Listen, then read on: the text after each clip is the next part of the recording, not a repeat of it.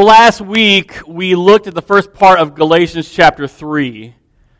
And the main point of that whole portion was, was Paul explaining that if we try and live by the law, we are setting ourselves up for failure.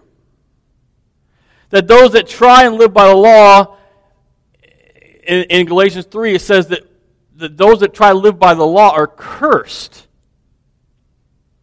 Paul points out that that is why Jesus came, because Jesus had to remove the curse. Because God wanted to remove the curse of following the law and give us that what we really needed, and that was a relationship with a Messiah. It was access to a loving Father. This morning we are looking at the second half of Galatians chapter 3 where Paul is explaining the idea he made that we talked about last week. And the idea is that the law was a placeholder until Jesus came. And he does that by giving an illustration from their circumstances and also from examples from the Old Testament. So if you have a Bible with you this morning, or if you have your phone, or you have uh, underneath your, your, your pew is a, is a Bible you can just read along, and we will pick up in Galatians chapter 3, verses 15 to 29. It says, Dear brothers and sisters, here is an example from everyday life. Just as no one can set aside or amend an irrevocable agreement, so it is in this case. God gave the promises to Abraham and his child. And notice that the scripture doesn't say to his children, as if that meant many descendants. Rather, it says to his child. And of that, of course, means Christ. This is what I'm trying to say. The agreement God made with Abraham could not be canceled 430 years later when God gave the law to Moses. God would be breaking his promise for if the inheritance could be received by keeping the law, then it would not be a result of accepting God's promise. But God graciously gave it to Abraham as a promise. Why then was the law given? It was given alongside the promise to show people their sins. But the law was designed to last only until the coming of the child who was promised. God gave his law through angels to Moses, who was a mediator between God and his people. Now, a mediator is helpful if more than one party must reach an agreement. But God, who is one, did not use a mediator when he gave his promise to Abraham. Is there a conflict then between God's law and God's promises? Absolutely not. If the law could give us new life, we, would be, we could be made by right with God by obeying it. But the scriptures declare that we are all prisoners of sin. So we receive God's promise of freedom only by believing in Jesus Christ. Before the way of faith in Christ was available to us, we were placed under guard by the law. We were kept in protective custody, so to speak until the way of faith was revealed. Let me put it another way the law was our guardian until Christ came. It protected us until we could be made right with God through faith. And now the way, that way of faith has come, and we no longer need the law as our guardian. For you are all children of God through faith in Christ Jesus, and all who have been united with Christ in baptism have put on Christ like putting on new clothes. There is no longer Jew or Gentile, slave or free, male or female. For you are all one, one in Christ Jesus. And now that you belong to Christ, you are the true children of Abraham. You are his heirs, and God's promise to Abraham belongs to you. I know, that was a lot, right? This chunk of Scripture is so rich. It is an astounding treatise that Paul is giving. So here's three takeaways for us this morning from that scripture. Number one, Abraham needed Jesus. Genesis 17 7. All right, this is, this is what Paul is quoting here. And I will establish my covenant between me and you and your offspring after you throughout their generations for an everlasting covenant to be God to you and to your offspring after you. Now, so that is what Paul is quoting in Galatians 3 15 through 17. Now, listen to it in a different translation. This is the English Standard Version. To give a human example, brothers, even with a man made covenant, no one annuls it or adds to it once it has been ratified. Now, the promises were made to Abraham and to his offspring. It does not say, and to his offsprings, referring to many, but this is referring to one. And your offspring. And that is actually referring to Christ. Paul's explaining something really big here. Paul is explaining the Hebrew language to the church of Galatia. Paul, of course, was fluent. He was a, he was a Pharisee, right? Paul was fluent in Greek, Hebrew. He was fluent, fluent in Aramaic. Paul was a, was a scholar. He was a learned man. So sometimes I do a word study and share it with you all, right? This is the Greek word, this is the Hebrew word, and I pore over it and I, I read and I do what the you know, I do the work and I say, okay, here's what that word means and here's what it could mean. Here's some examples. Paul does that on the fly because he's a really smart guy. Paul's doing that for the Galatians here in this letter. He's saying, listen, let me give you a little word study. It's this Hebrew word that Abraham quotes. He's pointing out the Hebrew there in Genesis isn't making a promise to Abraham and to all of Abraham's offspring after that, after Abraham. Instead, Abraham and the one important offspring that was to come. Does anybody want to guess who that was? I'd say it's, it's the most common answer that I'll ask in church. It's Jesus. So here was the promise. The promise was to Abraham and then to Jesus. It wasn't all the other people that came after Abraham and that came after Jesus. It was to Abraham and to Jesus. God was making a promise, a covenant with Abraham that the Savior of the world, the Messiah, was going to come through his line, through his lineage. God's covenant to Abraham, his promise to Abraham was that God would save the world through one of his offspring. And the word is there's a very key word. I'm going to do a word study for you here. There's a key word that all of us should learn. And it's a Hebrew word, and it's a, it's a word used there in, with Abraham, but it's also one of the most commonly used words in Hebrew used when talking about God making a promise. That Hebrew word is hesed. You guys want to say? Hesed. Anybody? Want to try? All right. Hesed, okay? It's a hard word for us. It's a hard word for the English language because Hesed is most famously found in Exodus 34 6. You guys probably know this. The Lord, the Lord, the compassionate and gracious God, slow to anger and abounding in loyal love and faithfulness. Hesed is what we translate to covenant or to promise. It actually technically means loyal love, unfailing love, never going back on love. Hesed is what we translate to covenant or promise. And what is tough is that in our culture, People break covenants all the time, don't they? Think about society today, right?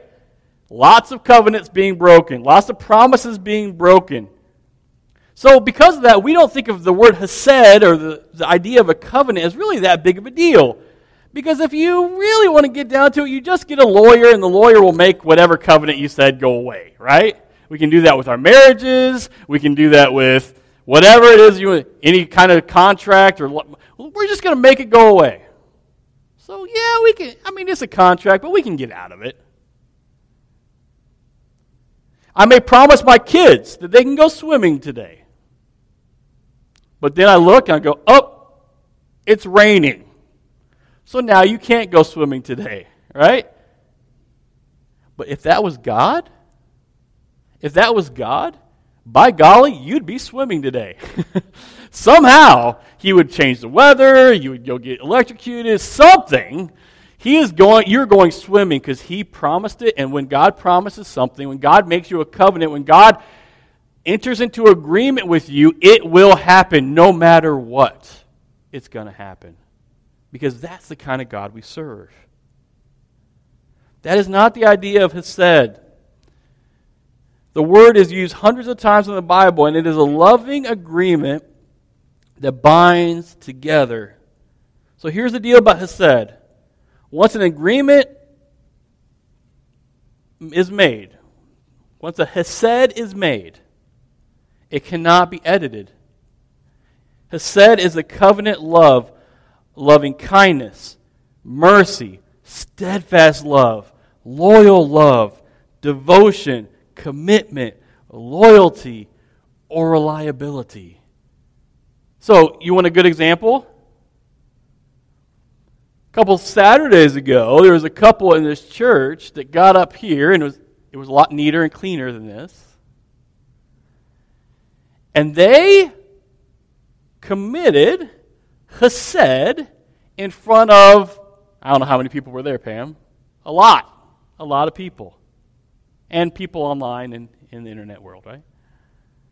Chesed is the idea of a covenant, a loving loyalty, always being faithful, always coming through. So here was God's Hesed. And God tells Abraham, listen, no matter what your offspring do, no matter what they do, if they're wicked or not, because we know about Abraham's offspring, not all the great the greatest people in the world, right? There were some bad, bad eggs in that whole cart, right? Apples in that cart? Anyway. There were some bad there were some bad eggs, right? But God because he had chesed with Abraham, even though he probably should have done away with that whole thing, what did he do? He sent Jesus. He kept his promise. I will keep my promise, God said. I will send Jesus. You guys want a couple other examples of Hesed? Here's one. Genesis chapter 3:15. Yeah, you guys know this one. And God told the snake, "I will put enmity between you and man." And then he told, know, this has said, right? He told he told Eve, "You will have problems with childbirth." And guess what? It's been thousands and thousands of years, and we still have problems with childbirth, do we not? God is, God is true. He, he's saying what's going to happen. But then he said, what? My favorite, one of my favorite scriptures in the whole Bible. And you, snake, you, snake, will bite the heel of my son. But that heel is going to come down and smash your head. And who is that talking about? Jesus. Pretty easy answers today, church. Another one. Here's another chesed for us. God sent rain. Kind of like this week. God sent rain and rain and rain. And for 40 days and 40 nights, God sent rain. And the whole world flooded. And God chose one family to start over with. Right? And that family's name was not Jesus, it was Noah. And Noah and God had an agreement. They had said after it was all over. And even God put it in the sky to remind us of that chesed. Anybody? I've seen pictures on your Facebook pages. A rainbow. God put the rainbow in the sky to remind us that God was making a promise, an agreement to never flood the earth again. Chesed. God promised Abraham, I will change everything because of one of your descendants. So, Abraham's covenant with God is a model for us, for the world. Abraham, when God called Abraham, he was a pagan. He was old and he was barren. God showed up in his old age by grace to reveal himself and invite Abraham into a relationship. The covenant head of that relationship was God. All of God's promises will come through Abraham's offspring, and that is singular, not plural. And God told Abraham, You need Jesus. And he says the same thing to you and to me and to everybody in the whole world. We need Jesus. Just like God's covenant with Abraham was irrevocable, Jesus has agreed to an irrevocable covenant with us. And that is that Jesus' love is never stopping, is never giving up, is unbreaking, is always and forever. Is that kind of love that Jesus has with us, for us, by us. Number two, Moses needed Jesus. This is what I was trying to say. The agreement God made with Abraham could be, not be canceled 430 years later when God gave Moses to, the law to Moses. God would be breaking his promise. For if inheritance could be received by keeping the law, then it would not be the result of accepting God's promise. But God graciously gave it to Abraham as a promise. Why then was the law given? It was given alongside the promise to show people their sins. But the law was designed to last only until the coming of the child who was promised. God gave his law through angels to Moses, who was the mediator between God and his people. Listen, my best friend Adam got his first COVID vaccine. I, I, this isn't political. There's nothing. This, this is not anything, okay? I'm not trying to say right, wrong, whatever. He got his first COVID vaccine, right? A week went by. Two weeks went by. Three weeks went by. You know, it's four weeks till you get your second COVID shot, right? Three weeks go by, his entire family gets COVID. And so, Adam's like, Well, I got the first shot. I'm about to have the second shot. Like, I'm good, right? Nope. Guess who had to go into quarantine just like everybody else? Adam did. Now listen. Now I want you to get this. Get this. All right? Moses and the law, Moses is the intermediary. Moses wrote the law 430 years after Abraham, but that did not replace Jesus Christ. Moses was that quarantining period that Adam had, that my friend Adam had, before the vaccination was in full effect. Does that make sense? The law, the law, right? The Ten Commandments, all the law, those were merely a placeholder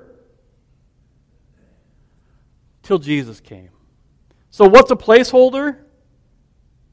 Well, when I write sermons, just like I did this week, I write out main points and I put words in to the body of my sermon as a placeholder to know I need to come back, I need to flesh something out, I need to fix, I need to, to talk about this more. And so I'll put something in there just to know that I need to have a something here, but it's not the word I put, right? It needs to be more than that. A placeholder. We have placeholders with politics. If somebody dies, or, so, or more likely in Illinois, if some, some politician gets arrested, somebody will appoint a placeholder for that person to, to hold that spot until somebody else can get appointed. Perhaps some of you had a placeholder before you had a husband or a wife. You're like, eh, I'm pretty sure that this, is, this person I'm dating is not going to be the person I'm going to end up with, but they're a placeholder until I can find the true love, right? There's a Heather and I watched at night when we were just you know before we go to bed or whatever. We just want some to watch something mindless. We watch the sh- Friends, right? We watch episodes, reruns of Friends. We watched it enough where we there's a couple times where you're like you're like if you pause it, you're like that is not you know that is not Jennifer Aniston. Who is that person?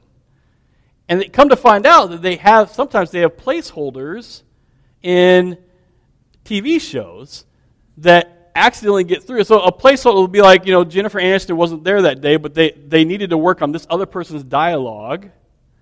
So it didn't matter. They show the back of somebody's head. Well, it's not really that person, right? But they're, di- they're still dialoguing, and so, anyway, it's a placeholder. Moses and the law, they were placeholders. They were temporary fill ins till the real thing was in place. God promised Abraham, and then 400 years later, God gave the law to Moses. And Moses was a placeholder till the real thing would arrive. And Jesus came about 1,500 years later. Moses was a placeholder. So, the law of Moses proves that everyone needs Jesus. The law of Moses revealed that God is perfect and that God is holy and that we're not.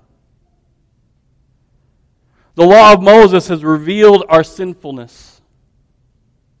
The law of Moses reveals God's patience to the generation and to the nations. And God, the law of Moses kept God's people distinct and different till Jesus could come. So, wait. Are you saying that the law never saved anybody? Yep, that's what I'm saying. So, is everyone before Jesus then in hell? No, that's not what I'm saying. Listen, both Abraham and Moses are pointing toward a Messiah when God was going to save all of the world by sending Jesus. This is the one reason why the Galatians why Galatians is so important. Because that was the point that Paul was trying to make when he said in Galatians 3:11, "Now it is evident that no one is justified before God by the law, for the righteous shall live by faith." Also the point that he was trying to make in Romans 4:3 says for the scriptures tell us Abraham believed God and God counted him as righteous because of his faith. Until Jesus, well, with Abraham, it wasn't the law that saved him because the law didn't exist until 400 years later. So what saved Abraham? Anybody? His faith. With Moses, it wasn't the law that saved him because the law was just a placeholder. What saved Moses? Faith. Obviously, Abraham and Moses were before Jesus came to earth, but in Romans 4, the Apostle Paul makes it very clear the Old Testament way of salvation was the same as the New Testament way, which is by grace alone, through faith alone, in Christ alone. To prove this, Paul points us to Abraham, who was saved by faith. Abraham believed God, and it was credited to him as righteousness. Romans 4 3. Again, Paul quotes the Old Testament to prove his point. Genesis 15 6 this time. Abraham could not have saved, been saved by keeping the law because he lived 400 years before the law. Believing in Jesus Christ is the only thing that saves us. And if you were before Jesus, Your belief and trust in God and your faith in God is what was counted to you as believing in Jesus. It's what made your account righteous. It's what made you set apart. Last point, quickly, and we'll be done. We all need Jesus. So, how do we get set apart now? If righteousness, being set apart, is what it takes to be with God, to have access to Him, how do we become righteous? Well, Galatians 3, 3.23 through 29 says, Before the way of faith in Christ was available to us, we were placed under guard by the law. We were kept in protective custody, so to speak, until the way of faith was revealed. Let me put it another way. The law was our guardian until Christ came and protected us until we could be made right with God through faith. And now, that Christ, the way of faith has come, we no longer need the law as our guardian. For you all are all children of God through faith in Christ Jesus. And all who have been united with Christ in baptism have put on Christ like putting on new clothes. There is no longer Jew or Gentile, slave or free, male or female, for you are all one in Christ Jesus. And now that you belong to Christ, you are the true children of Abraham. You are his heirs, and God's promise to Abraham belongs to you. Belongs to you. Folks, Jews, here, here, here, here, let, me, let me sum that up. Jews need Jesus. Slaves, you all need Jesus. Male, you all need Jesus. Females, you all need Jesus. Greeks, you all need Jesus. Free people, you all need Jesus. We all need Jesus. Stop trying to live by the old ways, Galatians. Stop it. Instead, realize that in Christ, we are now one new group with Jesus. You know, the word Christian is only used three times in the whole Bible. Paul uses it. Before Paul, it was never used. But Paul uses the word in Christ and in Him and in the beloved, those three phrases to, to describe Christians 216 times in his 13 letters. You are in Christ, and Christ is in you. Through the Holy Spirit, you are in Christ, and Christ is in you. Peter Williams has said union with Christ gives human beings a radically new identity. We have to put off the old self, the old humanity, and we have to put on the new. Listen. Listen. Social sciences in this world today say that identity is from two things one is me individually, and two is my group. But Christians' identity is different. We say that is false. Here is how our identity happens it begins and ends with Jesus. That is our new group. That is the group we belong to. Christ is for you, He is in you, and He is through you. Positionally, our position is we are in Christ. And practically, Christ is in us through the Holy Spirit. Folks, it's all about Jesus. It always has been and it always will be. If you do not know Jesus this morning, know him. Talk to him. Spend time with him. Read, God, read, read God's word. Pray. Talk to me. Talk to an elder. Talk to anybody that loves Jesus for a long time.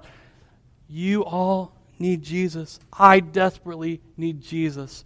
Seth Tyler needs Jesus. Don, my friend Donnie, and his family need Jesus. That is our group. That is our people. That is our identity, is Jesus. The main thing, the main thing. It's all about Him.